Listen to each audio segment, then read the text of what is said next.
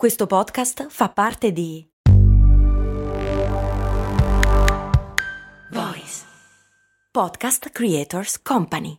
Spesso ti parlo dei poteri che abbiamo, il potere delle scelte, il potere delle domande, il potere di cambiare l'abitudine del pensiero, il potere delle parole.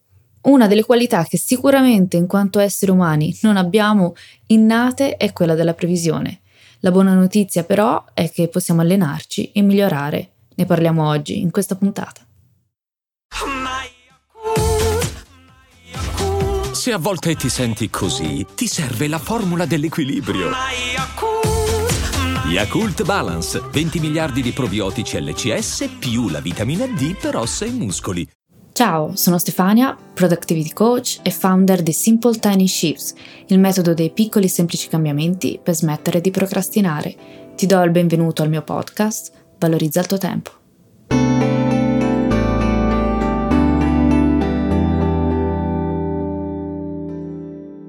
Una delle frasi ricorrenti di chi si rivolge a me è mi sento sommersa o sommerso dalle responsabilità e dalle mille attività da fare. Molto probabilmente fai un errore di pianificazione, ovvero sistematicamente sottovaluti la quantità di tempo necessaria per completare una determinata attività o un progetto non preoccuparti, non sei l'unica, non sei l'unico. Siamo umani e questa è una delle nostre caratteristiche naturali. Uno dei principali motivi è che, come esseri umani, non siamo molto bravi a pensare alle probabilità composte.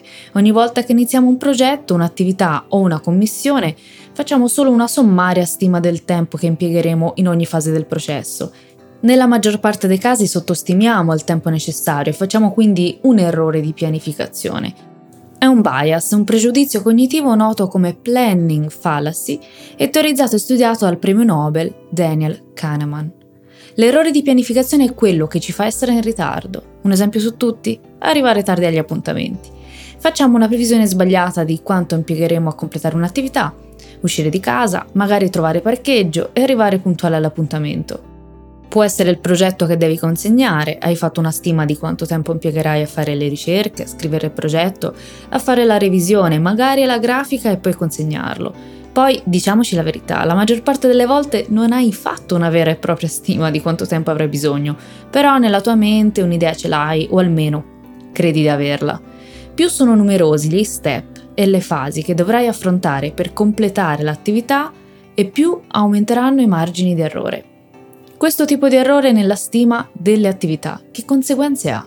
Ci sentiamo frustrati, stressati e appunto sommersi dalle cose da fare. Abbiamo troppe cose sul piatto, siamo poco produttivi e concludenti e nel peggiore dei casi andiamo in burnout, ovvero ci esauriamo fisicamente e mentalmente. Questo perché nella maggior parte dei casi la nostra stima non prevede gli ostacoli e presumiamo che tutto vada liscio e senza intoppi.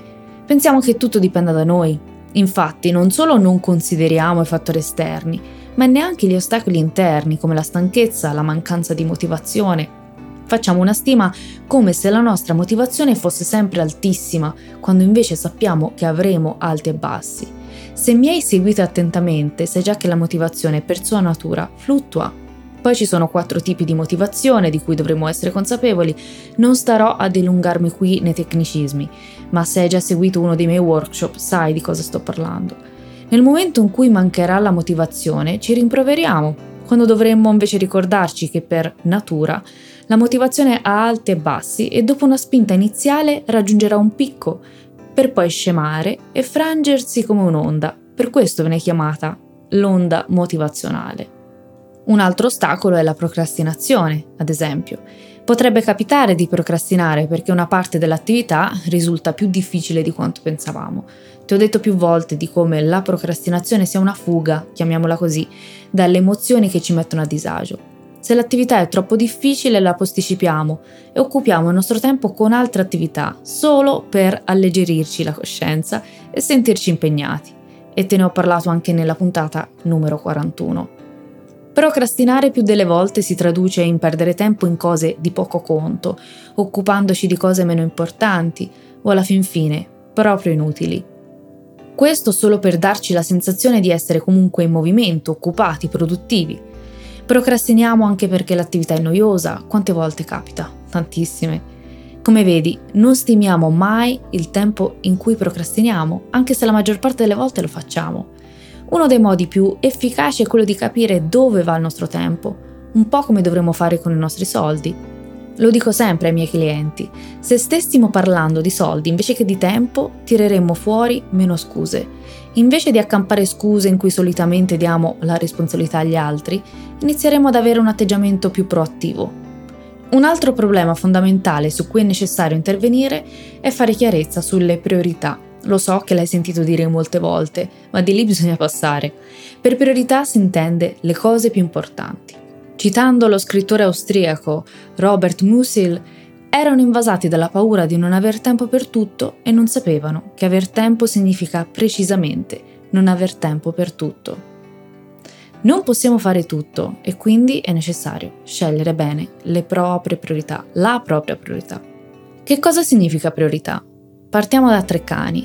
Treccani dice priorità, anteriorità, antecedenza nei confronti di altro o di altri, di essere scelto prima di altri, di essere preferito ad altri e ancora il venire prima di altro o di altri a causa dell'importanza, del grado, della dignità, il possedere un valore fondamentale o superiore rispetto ad altro.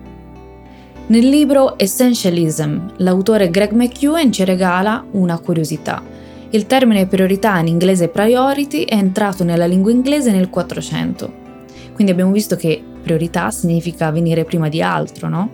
E la curiosità che viene fatta notare è che per 500 anni è rimasto così, al singolare, priority. Solo nel Novecento si è cominciato a parlare di priorities, quindi al plurale. E l'autore aggiunge, senza alcuna logica abbiamo pensato che cambiando la parola avremmo potuto piegare la realtà. Mi ha colpito molto questa frase perché sai come spesso parto dal significato delle parole Ritengo che le parole siano importanti perché definiscono il nostro mondo, la nostra visione delle cose. Una parola può creare davvero una nuova sfumatura, un nuovo punto di vista, come con le parole straniere, ad esempio, che non riusciamo a tradurre nella nostra lingua. Lo abbiamo visto con Tatomon, Kodawari, nelle puntate precedenti, e ce ne sono ancora centinaia e di alcune di esse te ne parlerò anche qui nel podcast. Quindi è interessante come nella lingua inglese si sia pensato di cambiare la parola priorità e metterla al plurale, con l'illusione che funzionasse anche nella realtà. In realtà scopriamo ogni giorno che se tutto è prioritario niente lo è. Se tutto viene prima, allora cosa viene dopo? È come dire che in una gara tutti i partecipanti si posizioneranno al primo posto. Se tutti sono al primo posto, nessuno al primo posto veramente. Se hai difficoltà nel trovare la tua priorità, allora devi fare una cernita. Dovrai lasciare qualcosa in secondo piano? Sì. Sarà facile? No. Dovrai avere coraggio? Sì.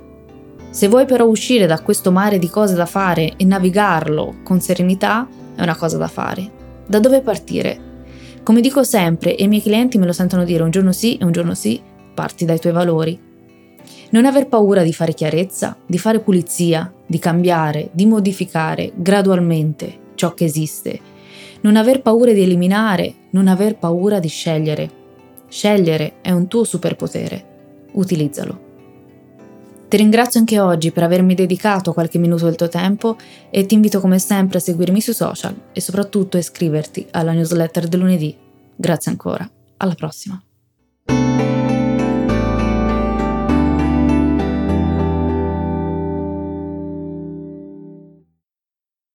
E adesso un bel caffè finito. Perché rischiare di rimanere senza caffè quando puoi abbonarti a Caffè Borbone? Prezzi vantaggiosi, costi di spedizione inclusi, tante possibilità di personalizzazione e l'abbonamento lo sospendi quando vuoi. Decidi tu la frequenza, la qualità, scegli tra le cialde e capsule compatibili e crea il tuo mix di gusti e miscele. Mai più senza caffè con l'abbonamento Caffè Borbone. Tutte le info su caffèborbone.com.